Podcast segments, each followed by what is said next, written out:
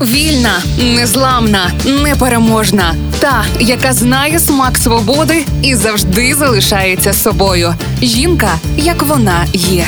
Про жінок, які змінили хід історії в програмі Ольги Талипської на Радіо Перше. Вероніку Черняхівську, українську поетесу, перекладачку, онуку письменника Михайла Старицького всі вважали щасливицею. Мати за дідуся корифея українського театра, драматурга, автора п'єси за двома зайцями та пісні Ніч яка місячна видавалось бути під пазухою у Бога. Сама ж Вероніка навіть говорила: я впевнена, що зі мною нічого поганого в житті не станеться. У 1920 році в альманасі Гроно був опублікований її вірш «17 рік. Вже тоді в її перших творах відображувалось жахіття війни та революції, які тісно переплітались із лірикою. У 1923-му харківське видавництво книгоспілка видало книгу французького романіста Альфонса Доде Білі гвоздики, яку адаптувала українською Вероніка. Переклади з англійської почали виходити у 27-му. Видавництво Сяйво опублікувало її версію українською мовою роману Джека Лондона Місячна долина. Доля успішної перекладачки світової класики обірвала показова справа, сфабрикована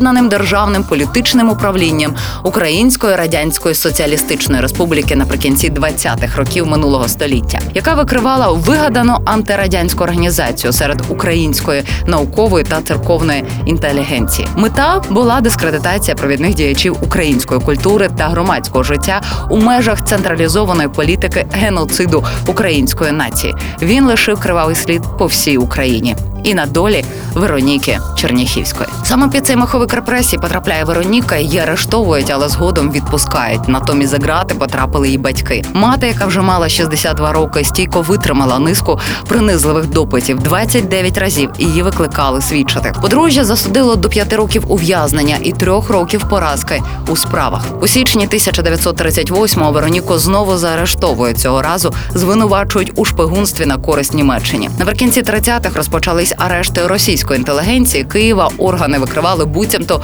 російсько-німецьку контрреволюційну групу. Серед них були і люди, з якими Вероніка не раз зустрічалась на вечірках. На допитах двоє з них, так би мовити, зізнали, що Черняхівська це німецький резидент та зв'язкова німців з неблагонадійним українським елементом. Ось саме ця інформація лягла в основу звинувачень. До того ж, Вероніці згадали її шлюб з німецьким підданим. І цей факт десятирічної давнини підлив ще більше масла у вогонь. На допитах Вероніка рішуче відкидала всі звинувачення, наголошувала, що спілкування з німецьким консулом та його дружиною мали виключно приватний характер. А її шлюб не мав ніяких політичних мотивів, але марно. Її справу передали на розгляд київської трійки. Вирок 10 років без права листування. У ті часи це означало лише одне розстріл. Життя Вероніки Черняхівської було обірване 22 вересня 1938 року. Її розстріляли через 9 місяців після арешту у Києві в Лук'янівській тюрмі НКВС, про що свідчать документи з кримінальної справи.